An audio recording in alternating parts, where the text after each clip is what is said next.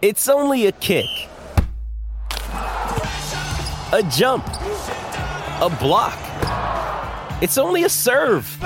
It's only a tackle, a run. It's only for the fans. After all, it's only pressure. You got this.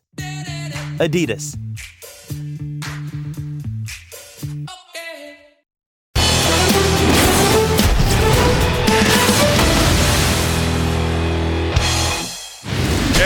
Welcome back to the five spot where we're here very excited about the games that were played last night. The NFL gave us a double header of teams that are representing down south in the AFC South with the Miami well, no, Miami Dolphins are representing obviously uh, somewhere else. Uh, but the Tennessee Titans were representing and trying to elevate where we've seen the Houston Texans and the Jacksonville Jaguars where they're playing. I was quite impressed by by Levis and his play. But then the NFL also decided to give us another nugget and give us the New York Football Giants versus the Green Bay of Cheese Packers. And it was an exciting game because Tommy DeVito, DeVito represented. Yes, DeVito. Yes. But let's let's start with the Miami Dolphins. Uh, Miami was trying to shoot for that number one seed. Uh, what we've seen so far from Miami Dolphins has been outstanding on offense. Defensively, have created some big plays to put themselves in this position. People have questioned if they've actually beat a winning team. Uh, and at this position, it really doesn't matter. It's just who you play. You have to win. Uh, Tua Tagovailoa did a great job throughout the three and a half quarters of spreading the ball around. Waddle took a hit uh, was out for a couple plays. They lose their center. Uh, guys who were just kind of going down for Miami. Tyreek Hill gets hurt. He's out for almost a quarter. Comes back in the second half like Hercules and just provides a little spark. But Miami end up losing the game, uh, being up by double digits in the fourth quarter, uh, but with three minutes to go, and just wasn't able to close. Armando, when you look at the Miami Dolphins, is this something that's going to haunt them going forward, or you do you think that they bounce back from a game like this? so let's let's I think that it absolutely is a problem for them. Yeah. They're not going to admit it, Donovan, because obviously they're it's a bad memory, so they're going to compartmentalize and put aside. But when you are the and and thank you, John Cassio, who produces the podcast uh, for this stat, when you are the one team since 2016 that has lost a lead of 14 points or more in the final three minutes of the game, and on the other side, 767 teams kept the lead, held the lead, and won the game, and you're the one team that blew it, uh, that that's scarring. That is bad. You a lot of things went wrong. And right. with the Dolphins, man, with so much at stake against such a bad team in Tennessee, it says a lot about the Dolphins, I think. And and I'm sure we're gonna break that down, but I mean, it says a lot about their head coach's play calling, Mike McDaniel. That was bad play calling, especially inside the 10 yard line. Uh, Tua Tagovailoa showed that he is not a put the team on my shoulders when everything else is going wrong kind of quarterback. He's not that guy. He hasn't been. He's a good, you know, if everybody's there, we're going to win. But if obviously, if everybody's not there, not so great. And and then of course Mike Vrabel is a stud. He's just great, and I I really think he's he's one of the top five uh, coaches in the NFL. Well, let, let me, I'll start with Tennessee. Uh, Vrabel is a good coach, and uh, he's done this for years. And I I enjoy his demeanor on the sideline because it's never too high, never too low. Um, he's a motivator. And when you look at his football team, there's nothing on that team that really excites you anymore. Derrick Henry was obviously King Henry years ago, uh, and could carry this team on his shoulders, uh, 100 yards a game or more. And Tannehill at that particular time as a quarterback, he could just manage to get. Well, now you have a young quarterback with DeAndre Hopkins on the outside, uh, with DeAndre with DeAndre being able to create separation and put it in his area, and it's a catch. He made some outstanding catches in this game that made that took you back to when DeAndre was back in Houston. Uh, and when he was back in Houston with Deshaun Watson, he was clearly the number one receiver in the league.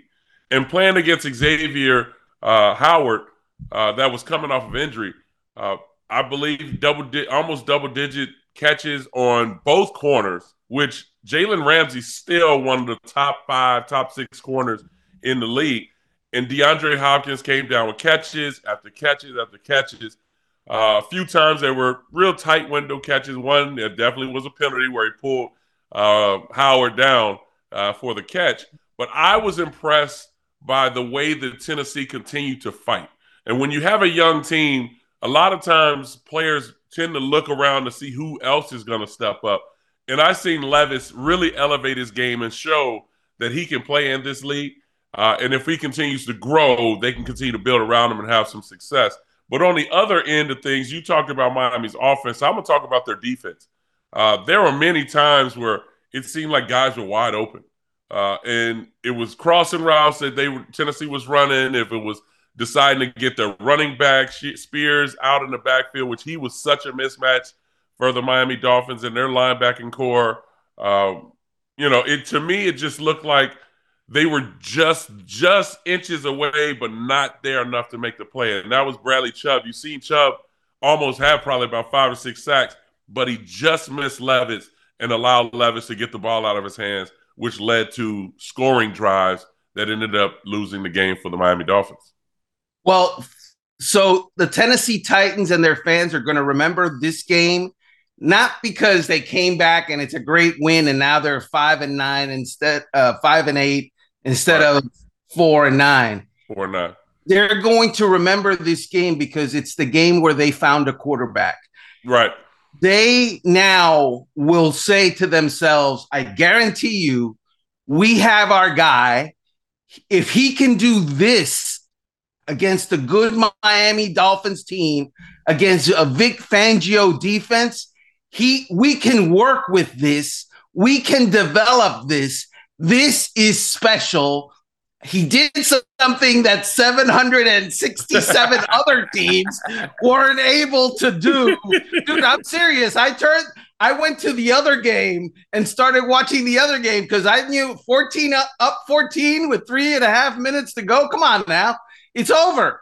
And what Will Levis did to that Dolphins defense in those moments, that tells you that when he does have a complete offensive line in front of him, when right. he does have two and not just one aging wide receiver, when when things are better and and he's got a running game, that guy's going to be really good because he was really good last night and he's been okay since he took over for Ryan Tannehill. He is the guy going forward for the Tennessee Titans. That's the moment that it said, bing, bing, bing, our future quarterback.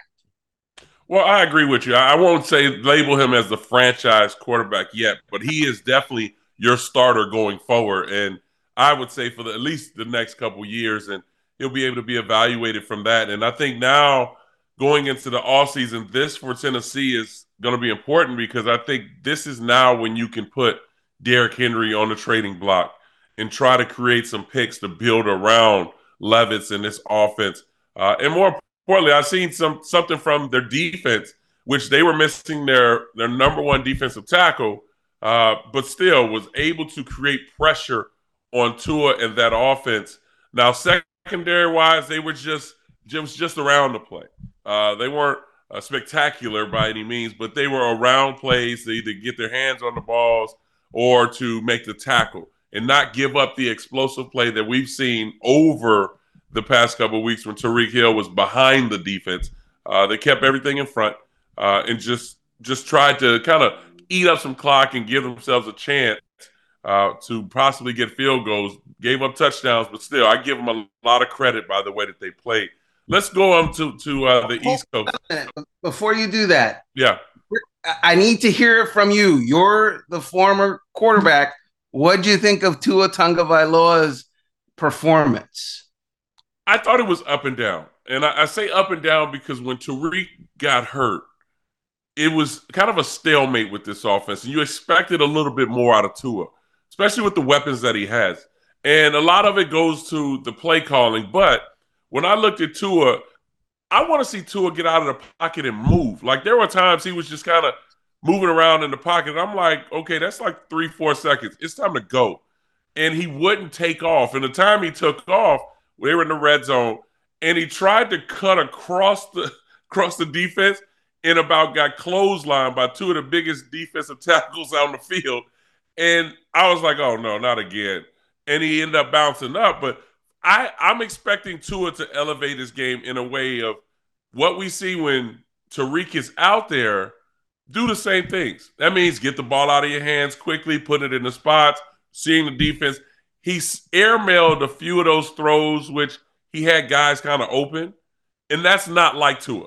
That's not like Tua. And so, will it be a, a the telling tale of what I think Tua will end, will end up being for the year? No, because I've seen him play great, and I've seen him play above average. I thought when Tyreek went down, he was just average. He was just average. This is the concerning part, and I think elite quarterbacks, elite elite quarterbacks, they are able to okay, things are breaking down here, let me carry this team for a while. That's what elite quarterbacks can do very often. At least, right. you know, growing up in Miami, I saw that. okay. Dan, the, Dan is different. Dan is different. Like it or not, that is the standard in Miami. That right. that is True. the standard. Uh, and in that final um, drive where they show Marino watching yeah. the final minute and what was it? Final minute and 33 30? or something yeah, like that. 30, yeah. And I could like what was he thinking? He was thinking if I had this situation and I was 27 years old, I would slice these people up. And it's true because he would. And yet, what the Dolphins got was Tua on third and three. He threw like a semi check down to a running back who was like seven yards behind the line of scrimmage. And the running back, I think it was Achane, had to move heaven and earth to gain nothing, to get back to the line of scrimmage. And, and I'm he thinking, didn't get out of bounds. And he couldn't get out. I'm thinking, what what is this? This is not the answer to you need heroics, and you're throwing that that mini check down running back screen seven yeah. yards behind the line of scrimmage. That's awful. Um, I, I just he he shrunk. He shrunk in the big spotlight moment. And you know, I'm not saying Tua is not good. Tua is very good when things right. are going good. And he gets protection and all of that. But the measure of greatness is what are you doing when things aren't going good? Yeah. Then what do you do? And last night, for one, it he didn't answer the call. Yeah, it wasn't it wasn't a good uh, defining moment uh, for Tua in tight situations. They looked a little out of sorts in their two minute drill. Uh, it looked like they were super rushed everyone was still trying to figure things out, and then he decides to snap the ball, especially on that fourth down play. Uh, I was expecting a little bit more control, uh, and they just looked like they were just sped up, and they were way out of out of sorts, and which led to a sack and uh, them losing the game. But let's go over to a little bit more controlled, uh, you know, kind of offense in the New York Football Giants. Uh, you know, everything that we've seen from New York from you know, from their starting quarterback getting hurt, their backup quarterback getting hurt. DeVito steps in, he wins three in a row. Saquon Barkley's running the football, catching the football in the backfield. All of a sudden, the New York Giants have receivers, which that was always the big question of why aren't they building around Daniel Jones and the receiving corps. It seems that the guys are really elevating their game around DeVito in the passing game. And you can say that Brian Daboll has, has really gotten this team going uh, on both sides of the ball. Thibodeaux's coming off the edge looking like Michael Parsons. Um, and so I'm impressed by the way the Giants have been managing things over the last couple of weeks. Now, there are questions, obviously, in Green Bay.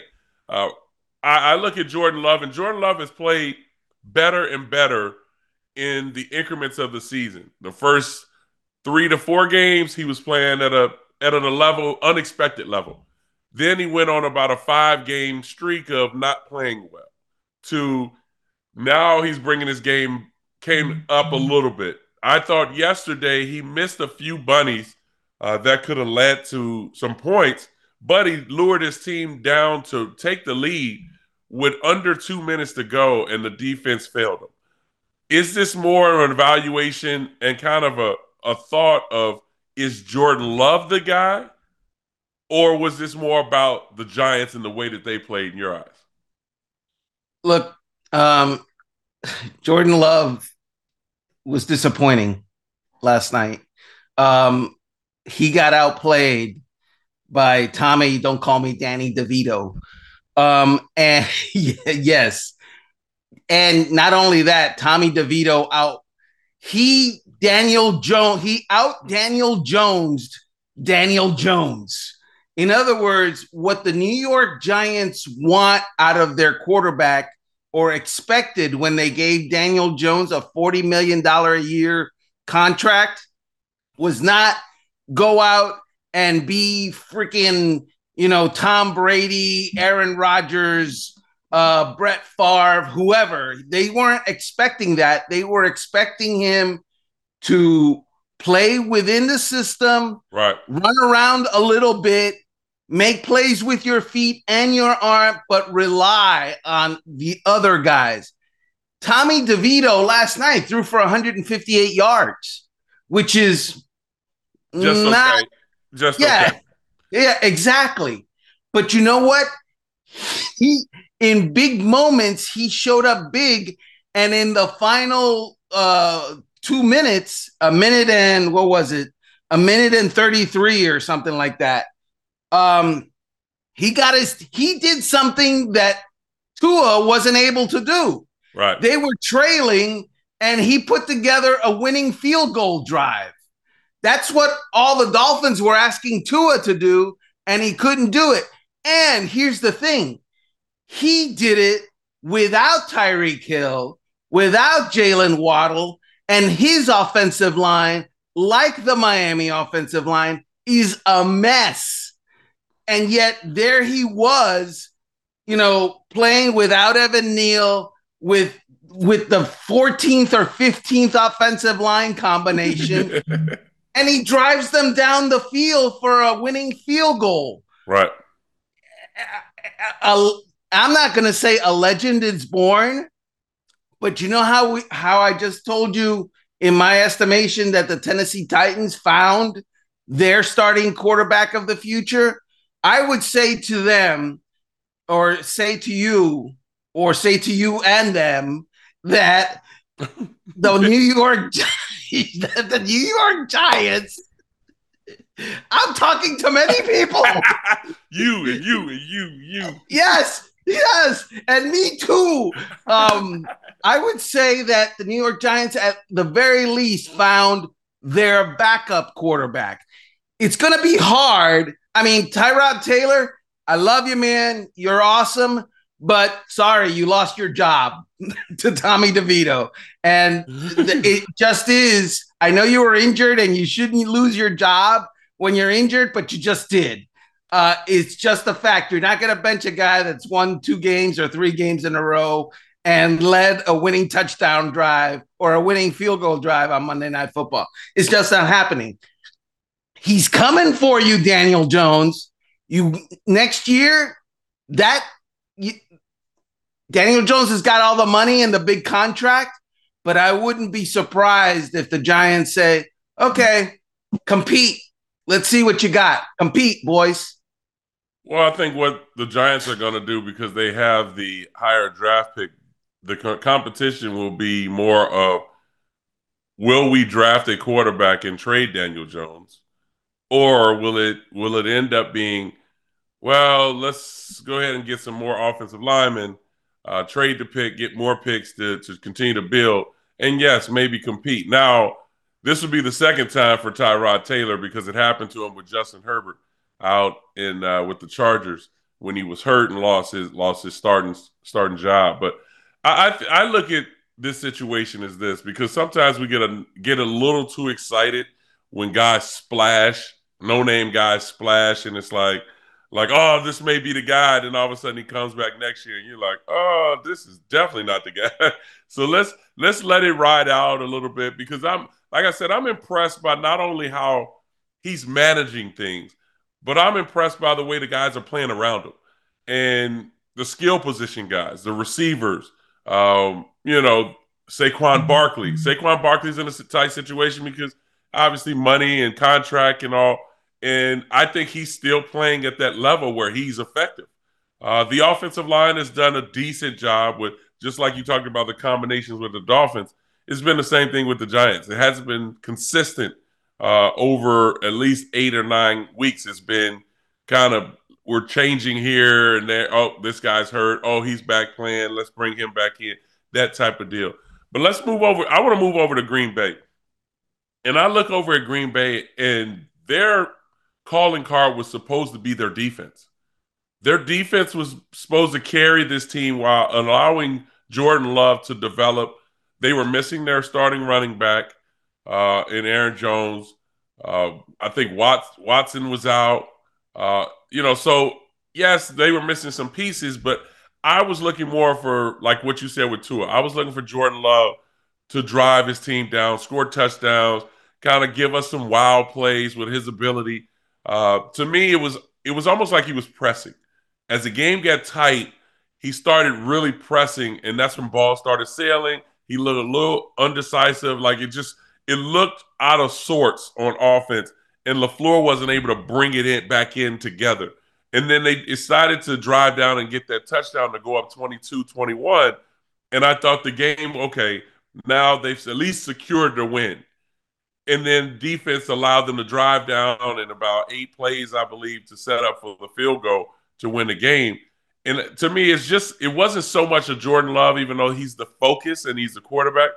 But Green Bay as a whole, to me, it's been so many questions, and this might be LaFleur's hardest job to try to get this thing going back on track because they're still in playoff contention.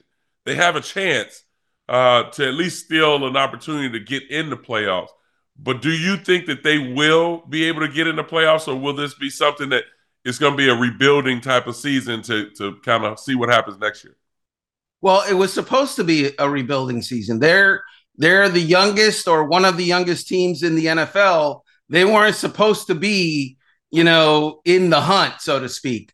They right. were supposed to they authored this year as let's rebuild, let's regather, and next year we're gonna come out bonkers on people. Um, but what has happened is Jordan Love had that rise right. uh, the last, I would say, three weeks or so and he's playing really well. And now all of a sudden, people are talking about him being the next Favre, uh, the next, you know, uh, Aaron Rodgers, and now Jordan Love. And I think that to what you were saying, that comes with a little bit of expectation. Yeah. And expectation comes with a little bit of pressure. And pressure comes with a little bit of your underwear gets kind of tight. Um, and and trust me, as a person who has walked around with tight underwear in my life, it's not comfortable. You don't like it because your underwear is tight. Uh, and how do we get to tight briefs? uh, I don't know. Don't ask me. That's how the brain works. Um, so the point being that Jordan Love in that underwear tightening moment didn't answer while the other guy is playing, you know, free and easy right. and completing a 32 yard pass yeah. to Juan Wan'Dale Robinson in the, the the game's most underwear tightening moment and he doesn't care because he's doing this and he's he's loose. Meanwhile, right. Jordan Love is like that, which kind of goes back to Tua, who was like that. Yeah. Um, I, I just, I, I think that w- the expectations probably need to Shift. center a little bit for the Packers because right. they're not there. Right. They're going to do this. Um, and you know, when you're doing this, it's because A, you either don't have enough talent or your talent is still developing and it's not ready. And I think it's the latter for the Green Bay Packers. And you're right, their defense let them down. That was a game that they should have won, that yeah. they had won. And then, you know, Tommy DeVito decided, no, I got other plans. Well, it's that Syracuse, you know, opportunity that uh, he's just presented. We'll leave it there. Just let's move on to the, another part of the consistency questions. Uh, one in which everyone seems to love the Dallas Cowboys and their kind of their feeling uh, during the season, and they found ways to elevate their game uh, from a total team perspective. Mike McCarthy has gotten this offense going where CeeDee Lamb looks like one of the top two best receivers in the game. Dak Prescott looks like one of the top best receive best quarterbacks in the game, MVP candidate right now. Uh, you know, and then you continue to look on their defense, and their defense is is creating opportunities in short fields for their offense. They're getting turnovers. Uh, Gilmore played outstanding in the game against the Philadelphia Eagles. Uh, their defensive line was able to create pressure uh, versus Philadelphia. But then you look on the other side of with Philadelphia turnovers, turnovers, turnovers, fumbles, fumbles, fumbles, uh, getting drives and then ending with with the fumble, not running the football effectively. Starting out the second half running the football effectively, getting away from it, fumble, uh, which led to great opportunity for the Dallas Cowboys. The inconsistency right now for Philadelphia is starting to haunt them over the last five weeks, six weeks, I would say. Starting the first half out with a struggle and allowing teams to create points. And when you play in the last two weeks versus teams that are hot in San Francisco and Dallas, they will put points up on you on the board in the first half and will continue to do it. Is this more an offensive problem in your eyes? Because everyone wants to focus on Jalen in Philly. But I tell it's much more than Jalen. This defense, the interior part of this defense is not good. And the the calling card for their defense was supposed to be their D line. And they're not creating the pressure that's expected of them. And I think this is part of the problem for the Philadelphia Eagles and why it caught up to them at these last two weeks. Yeah, the Eagles are interesting because indeed, Jalen Hurts is not playing, you know, well or well enough. And right. he's fourth in the NFL in turnovers. And you don't mm-hmm. want that. He's got right. 15 turnovers this year and and he's playing hurt and he's not doing enough. So there is that as to the defense, man, it's an it it's a curious curious situation because you mentioned their defensive line on the interior they seem to be okay and as a matter of fact they scored the interior of the defensive line scored a touchdown against the Cowboys. Right. So so you're getting what you kind of need from because one interior lineman hits the quarterback and the other interior liners uh, lineman scoops and scores. Uh, so that's good. But from the outside, you're absolutely right. They're not getting enough pressure on the quarterback. And that's where the pressure is supposed to come typically. Right. And their linebackers are, you know, they lost their linebackers in free agency. They couldn't pay it. Um, Shaquille Leonard maybe will will address that. I don't know, but right now he's not playing yet, and so it's a problem and then their back end right down the middle of the safeties. Uh, Kevin Byard is there now, and he's good, but you, it, it's not something's not. It's not panning out. Yeah, it's some there's something lost in the translation, and there are people that are calling for Sean Desai his job and the defensive coordinator. There's like people actually calling for Don, John uh, Sean Desai's job. And I would say to you, this is an issue that we kind of sort of saw last year because that Eagles defense that Jonathan Gannon helped go to the Super Bowl, every time they played a good quarterback, they struggled. The was scoring 30 yes. points or more. They were yes. getting lit up. Yes. So, Uh, it, it's it's it's and you know Philadelphia What's up everyone? It's Nick Wright and I got something exciting to talk to you about today. Angie, your ultimate destination for getting all your jobs done well. Now, Angie isn't just your average home services marketplace. It's a game changer with over 150 million homeowners served and a network of over 200,000 skilled pros. Angie has experience and expertise to tackle any project with ease.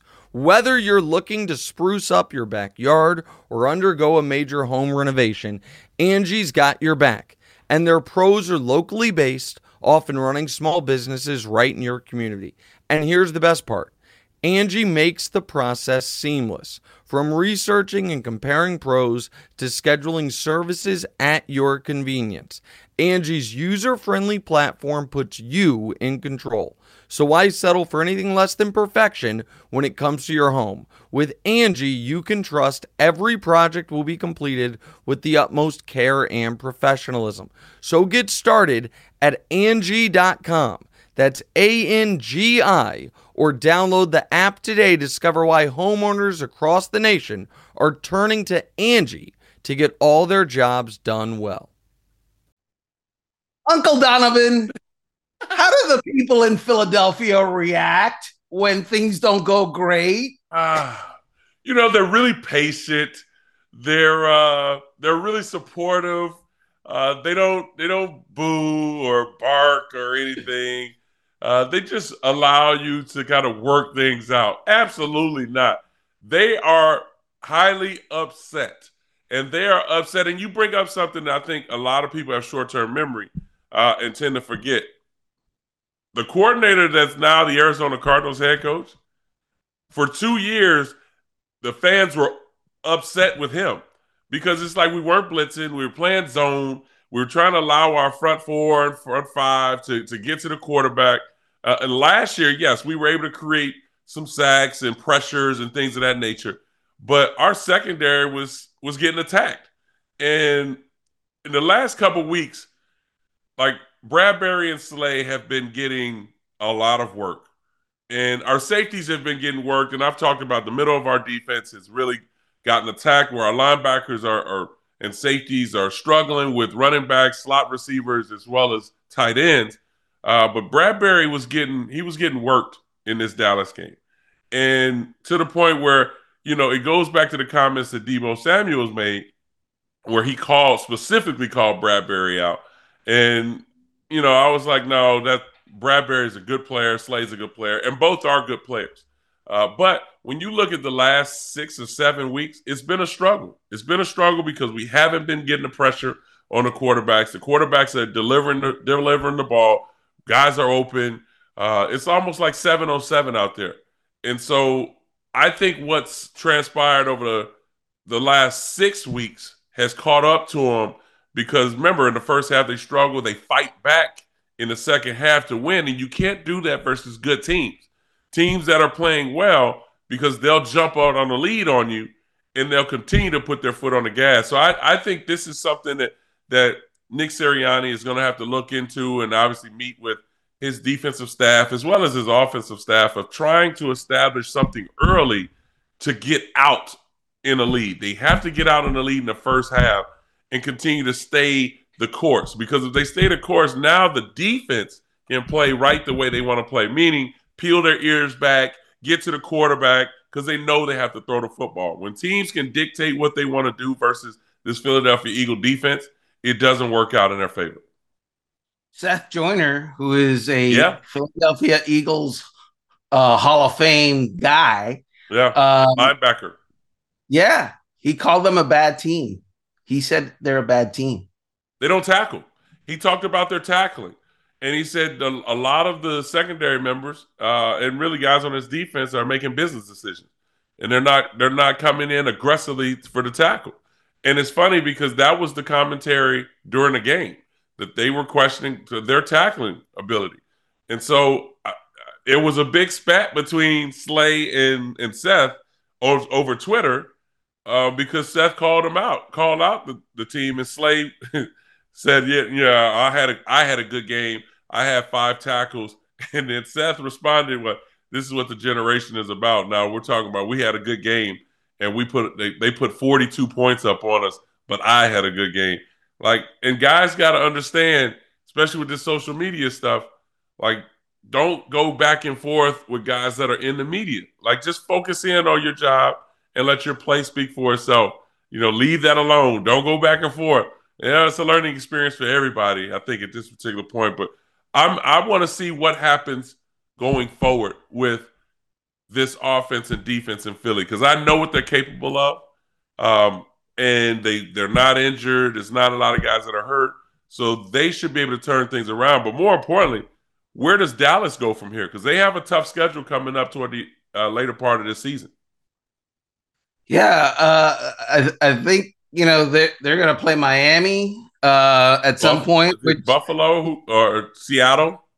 Uh, yeah. So th- there's let's see, they've got the Bills, the Dolphins, the Lions, and the Commanders. Okay. so of the three of those four could be in the playoffs, uh, and the other one's going to fire their coach. By the way, um, it's a but, big rival though. That commander, that commander cowboy game is a big game because it's a rival for them. Nah. Nah. Uh, the the Cowboys and the Redskins was a rivalry. The the Commanders the, the, last 3 years that's a rivalry. Come on. The Commanders. The Commanders. Uh, come on. The, the W's. Come on.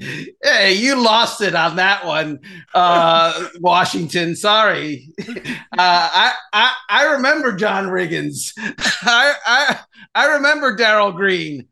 I don't remember who's playing cornerback for the W's. Uh, I'm sorry.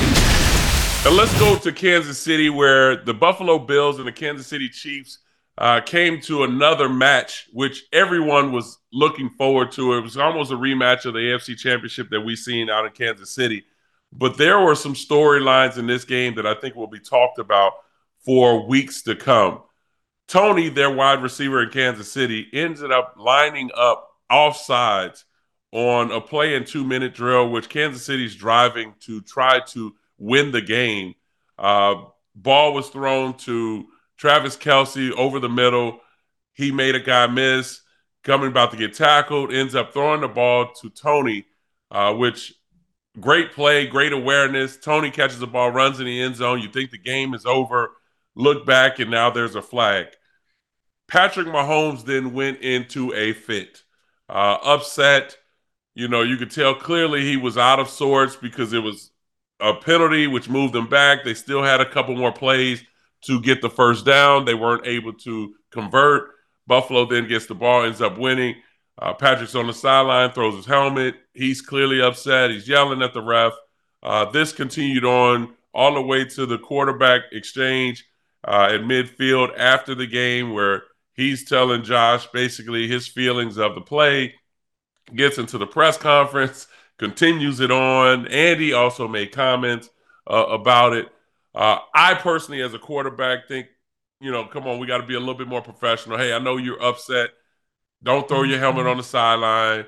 Don't get in a press conference and all of a sudden make it kind of personal where uh, you're calling out the referees in the NFL uh, and blaming them for the mistake that really Toney, uh, who was lined up like that at least eight or nine times throughout the game, and the referee never threw the penalty or never told him to scoot back, but it's still an offsides call.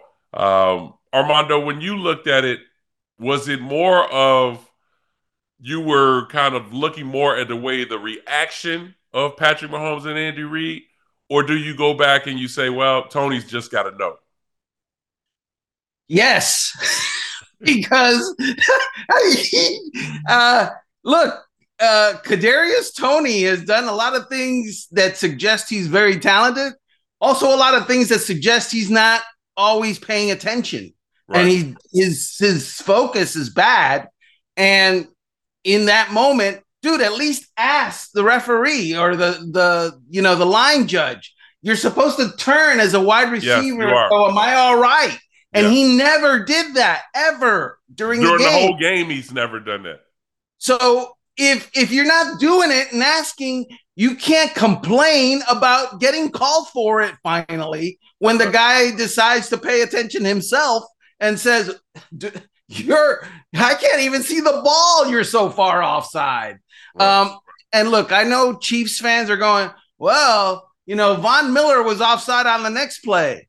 Okay, so that would have been a five yard penalty, maybe. Uh, I know that on the same play that Von Miller was maybe offside, the the the right tackle left always. early, so that was a false start. He's always leaving early, yeah. And he's always leaving early. Yeah. So it's it's a bad look when you're complaining about a call that was correct. Yeah. That's a bad hill to die on. Yeah. uh, I'm done. It was the call correct or not? It was correct. And why are you yapping? I'm done. I'm done with you. Stop. Yeah, it, it, it's tough uh, when you see Patrick, who he's clearly the face of the NFL. He's he's uh, the best quarterback in the game. Um, you, I think the way that things have been going all season has been a build up to this particular point. Receivers are dropping ball. I think they're number one in the league in drops. Um, their, their passing game has really evolved around Travis Kelce. Uh, their running game has been been pretty pretty good, above average, uh, but they just don't have that effectiveness on the outside where the consistency is there offensively from what we've seen. And people want to go back to, hey, well, if you you kept Tyreek Hill, and no, it's not even about that. It's just being able to elevate and move forward and find those pieces they need at the wide receiver position. And they just haven't so far this year. And so I, I look at it more of this was Kansas City's game to win and not so much Buffalo. Because Buffalo, to me, I was impressed by the way that Josh Allen handled things uh, from the previous weeks of being able to just take what the defense has given them. Kansas City's defense has been pretty good all season. Uh, and Buffalo was able to dictate what they wanted to do offensively and defensively.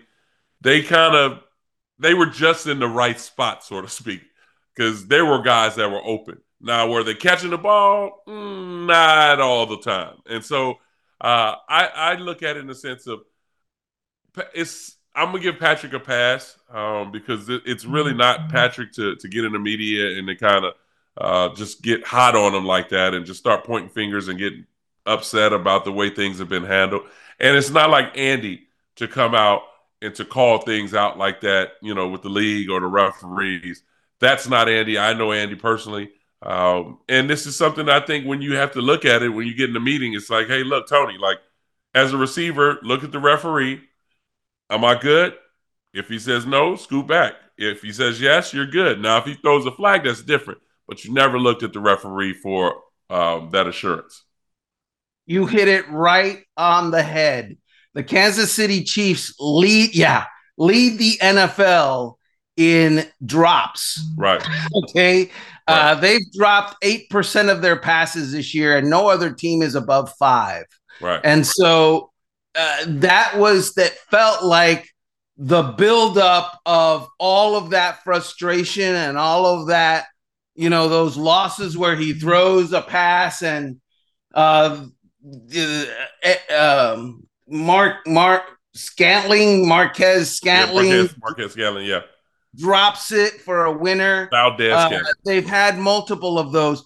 I didn't see Patrick Mahomes complaining when the Chiefs got a, a PI call on Sauce Gardner, and and it was an interception, and the PI shouldn't have been called. It was a bad call.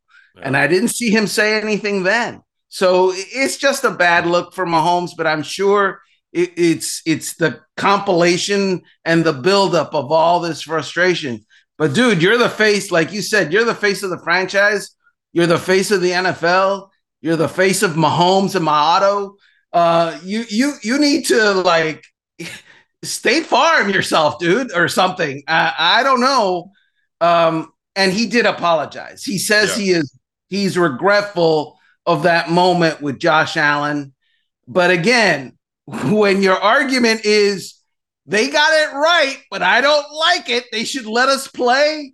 Yeah. You probably need to think about that before you actually say those words. Yeah, that's that's not a way that you kind of want to remember uh, Patrick when it comes to playing football, and and he's handled himself professionally leading up into this point.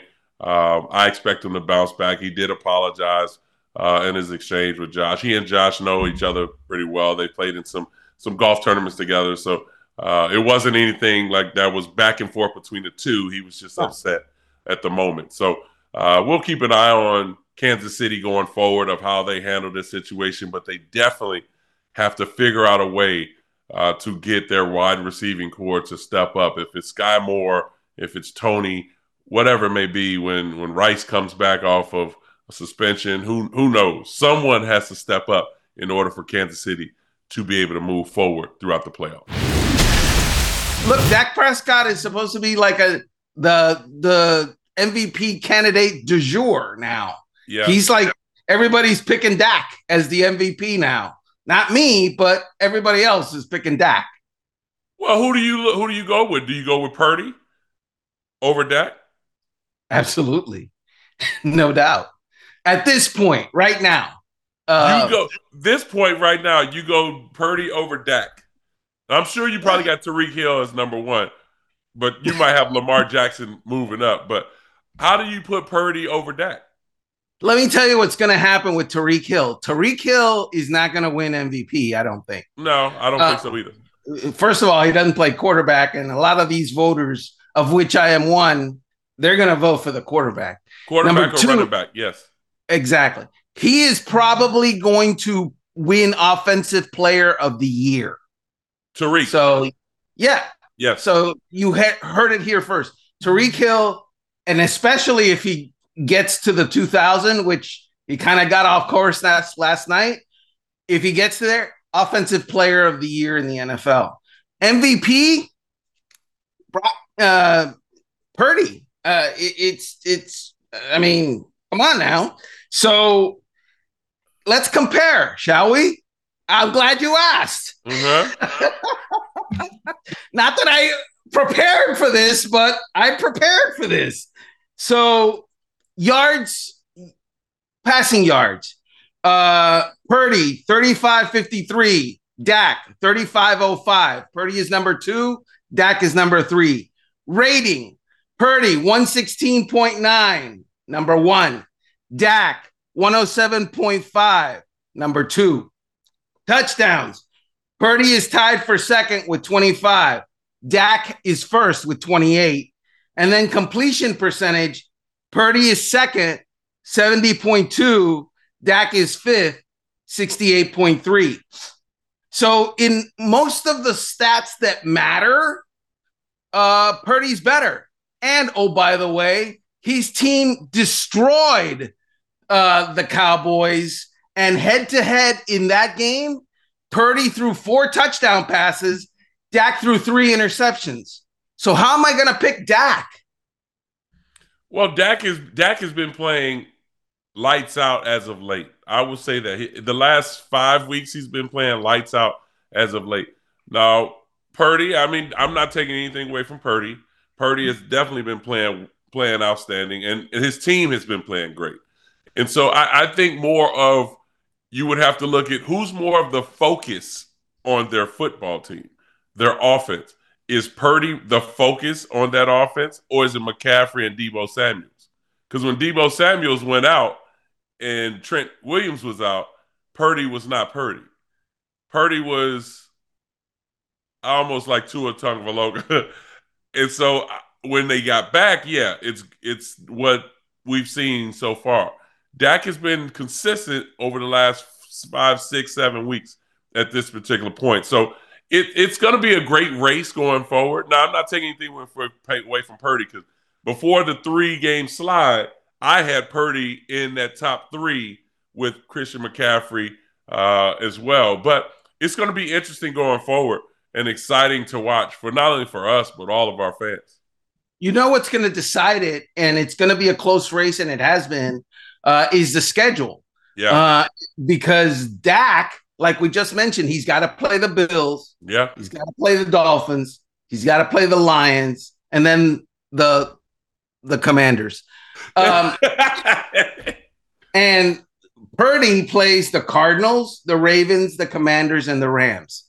So, and it- it would suggest that Dak has a tougher road, right? right. But if he plays well and really well against that tougher road, he's going to win it because you raised your game against very good competition. Whereas Purdy against the Cardinals or the Commanders, really? Uh, but what if he struggles? What if Purdy struggles? Uh, versus Well, versus the Commanders and the Rams too. Don't sleep on the that, that Rams rival is is pretty big. So if he struggles in those two of them, and Dak, say if Dak struggles maybe in two, uh, versus like who knows? I mean, the com- maybe Commanders and uh the Bills Lions, Dolphins. Dolphins, and. Bills. Yeah, Look, whoever struggles is hurting themselves, right? right, And whoever plays well is helping themselves unless it's expected. right. if you're if you're lighting up the Washington Commanders, I'm not very impressed. I'm sorry. If you're lighting up the Buffalo Bills or if Purdy is lighting up the Baltimore Ravens defense, Yeah, that's a star. true. You know, that that that gets the big check mark of oh, you did it against top competition that is MVP type caliber play. Now we're going to, you know, go on your side. And and as we've always said on this podcast, this is a fluid situation. yeah, I, I don't have to vote until the end of the season. And so I'm going to wait and see. And let's see what happens the next four games. Yeah, I'll definitely wait and vote myself because my vote don't really matter. No one cares anymore. So make sure I you care. tune in. we'll talk about it on this show. But make sure you tune in and watch us again Thursday here as we continue to narrow down the games that are coming up uh, this weekend. Talk a little bit more about the MVP race because it's starting to heat up, and definitely players are starting to elevate or they're starting to drop out of the MVP candidacy. So make sure you tune in here at the five spot. We're going to continue to give you everything that you need, even if it's basketball with the in season tournament with the Los Angeles Lakers winning. Armando was tuned in to watch LeBron James and Anthony Davis bring home another trophy to LA. So tune in Thursday for more football and other sports as we hit them going forward.